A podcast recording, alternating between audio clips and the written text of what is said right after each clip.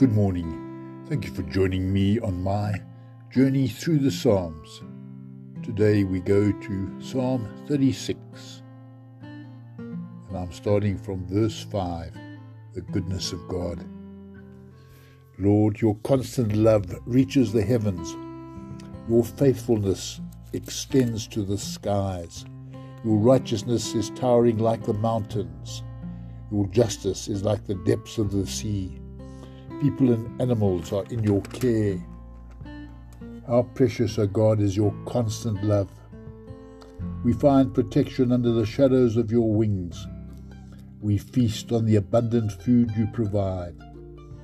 You let us drink from the rivers of your goodness. You are a source of all life, and because of your life, we see the light. Continue to love those who know you and to do good to those who are righteous.